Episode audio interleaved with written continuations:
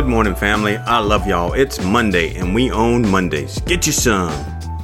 The scripture this morning is from Mark 11 22 in the New King James Version, and we read So Jesus answered and said to them, Have faith in God. It sounds simple, but it's so profound. Have faith in God. We all have problems that we face. In truth, Jesus guaranteed we would have trouble. In John 16 33, he said we would have tribulation in this world. He also guaranteed that we would be joyful because he has, past tense, overcome the world. Hallelujah. So, have faith in God.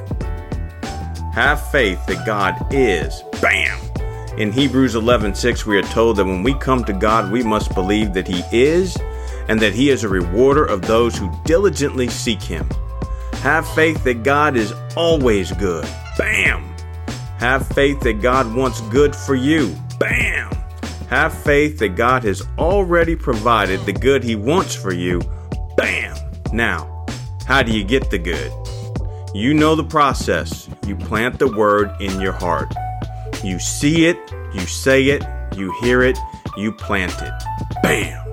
All right, you see it you read Psalm 145, verse 9, read other scriptures about God's goodness, read books, testimonies about God's goodness. If you have a journal, I encourage you to read about the good things God has done for you. If you don't have a journal, I encourage you to start to journal and you will be able to have testimonies, reports of when God has done good things for you. You say it. You say Psalm 145, verse 9, several times. You say it out loud.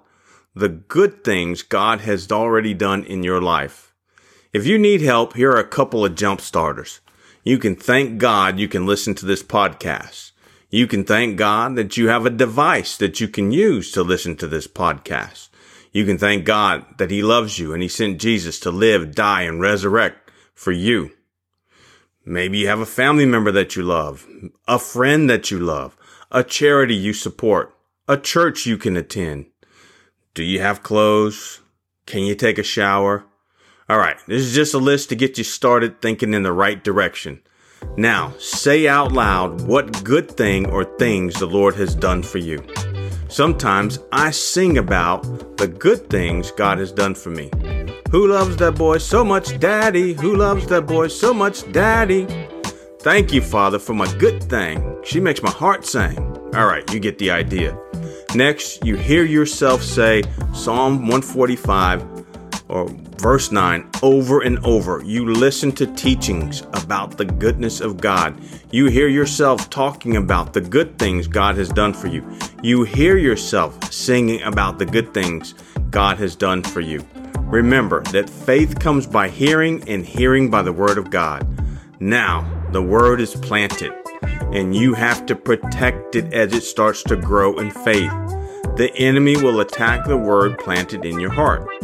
For example, you say how God has blessed you with a beautiful wife, and then when you go in the room where she is, she tells you all the issues she has with you.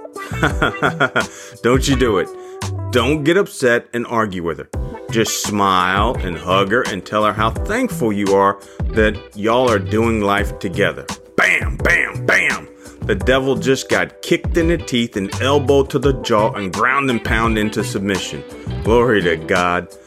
This planting process helps you as you continue to read Mark 11, 23 and 24 and 25. You will be able to speak to the mountain, the issue you are facing, with faith in God to cast it into the sea, and you will receive it because you have faith in God.